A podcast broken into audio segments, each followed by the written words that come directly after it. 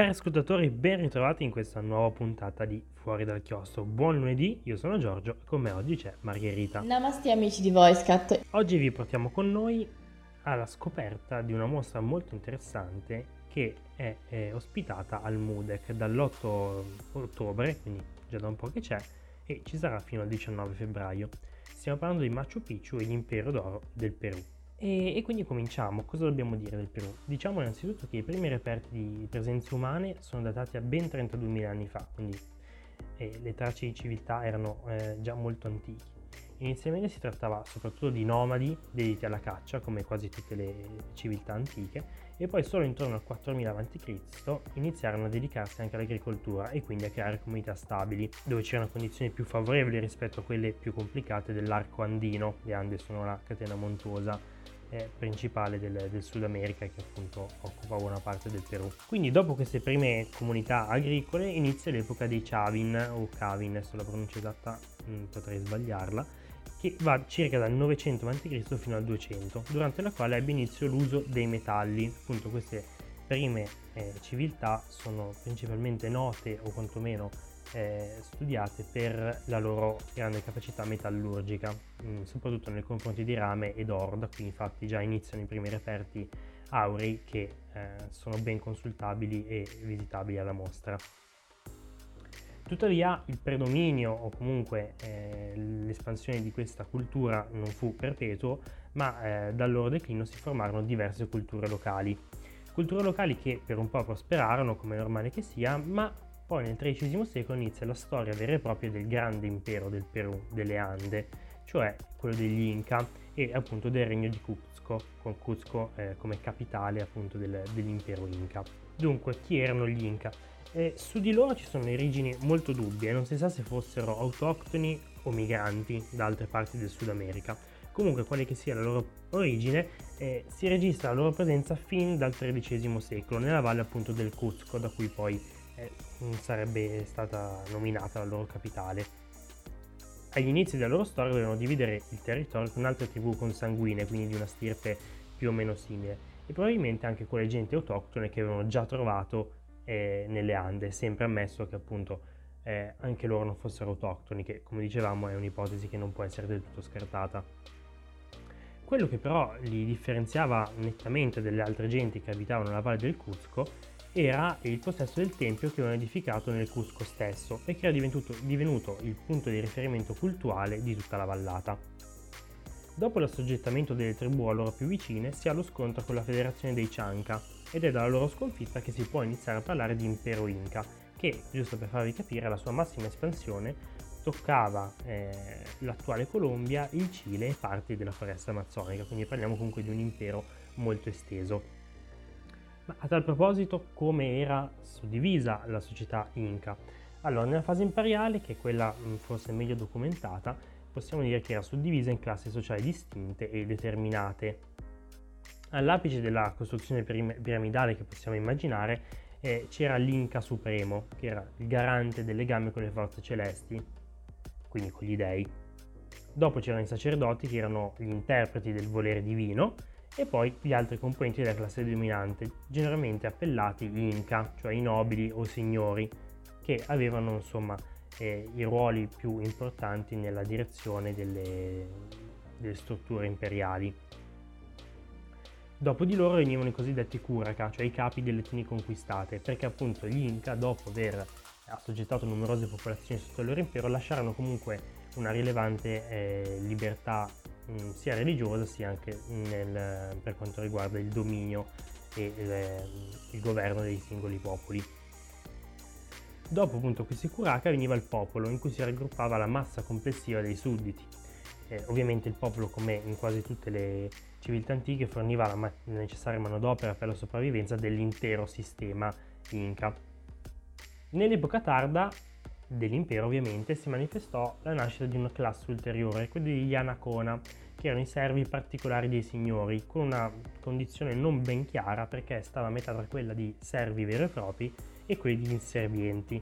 L'impero Inca prosegue circa fino al XVI secolo, quindi dura diciamo, un secolo e mezzo abbondante dalla, dalla conquista e dallo, dopo lo scontro appunto con, con la confederazione dei Cianca, ma scompare dopo l'invasione e la colonizzazione spagnola. Uno dei siti archeologici forse più interessanti del mondo e che eh, a quasi tutti viene da collegare appunto all'impero Inca è quello di Machu Picchu, fondato intorno al 1440 dall'imperatore Panchaputec, eh, appunto uno dei, degli imperatori più importanti della, della storia Inca.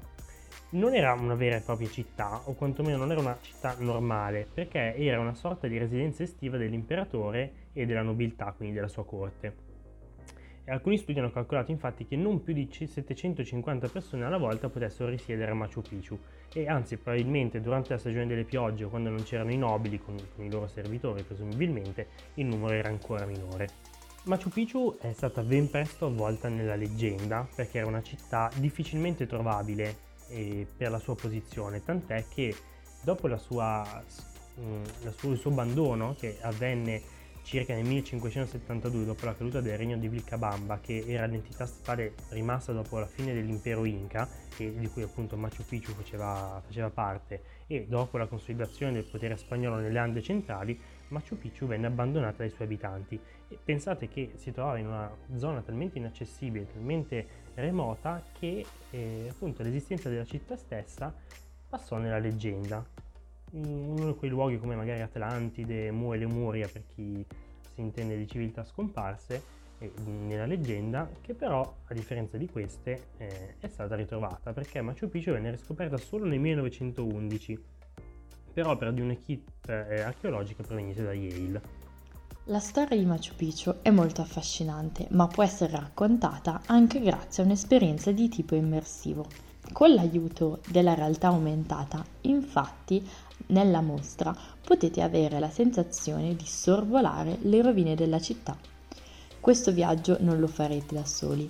È stata infatti progettata una guida di tipo virtuale che vi accompagnerà nel percorso. Ovviamente sono numerosi e particolarissimi anche i reperti analogici. Nella mostra troverete alcuni manufatti che documentano le credenze, i rituali, la visione del mondo, le strutture di potere e la vita della comunità.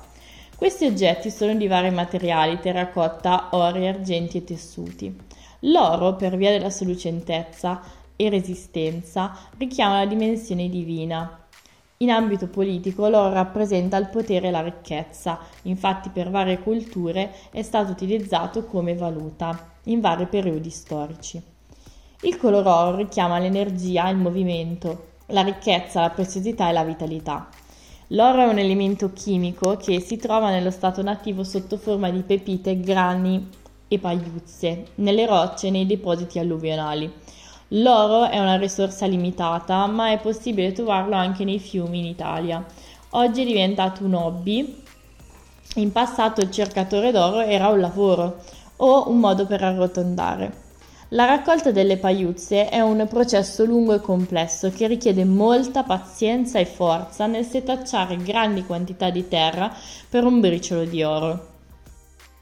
Ovviamente in generale considerare il recupero delle materie prime per poter creare poi degli artefatti culturali non è effettivamente un processo semplice. Molto spesso ce ne dimentichiamo, ma tutti gli oggetti che possiamo osservare sono stati indossati e usati nel passato, prima di essere reperti, che raccontano oggi simboli e tradizioni di una grande cultura, di cui sappiamo ancora poco. Benissimo, noi speriamo che la puntata vi sia piaciuta, speriamo che abbiate trovato i nostri contenuti interessanti e speriamo che visitate la mostra di un argomento molto particolare e sicuramente eh, poco conosciuto da, dal pubblico italiano, quindi insomma è un'occasione da, da, non perdere visto anche l'ampio lasso di tempo in cui è possibile visitare eh, Machu Picchu e gli imperi d'oro del Perù al MUDEC. Il nostro consiglio è quello di lasciarvi trasportare dalla curiosità e dalla particolarità di questa cultura. Vi ricordiamo inoltre che la mostra è solo un evento tra i tanti che eh, Milano ha organizzato per celebrare l'anno del Perù. Esiste infatti un palinsesto di eventi e di attività di approfondimento, tra cui anche aperitivi, workshop e laboratori, per poter raccontare non solo il Perù archeologico e mitico, ma anche il Perù contemporaneo, eh, con la collaborazione delle comunità peruviane e milanesi. un percorso di ricchezza eh, di un patrimonio artistico-culturale a 360 gradi. Noi vi ringraziamo per l'ascolto, vi ricordiamo di seguirci sui social e di continuare a seguire le nostre puntate su Spotify. Ci sentiamo il prossimo lunedì. A presto!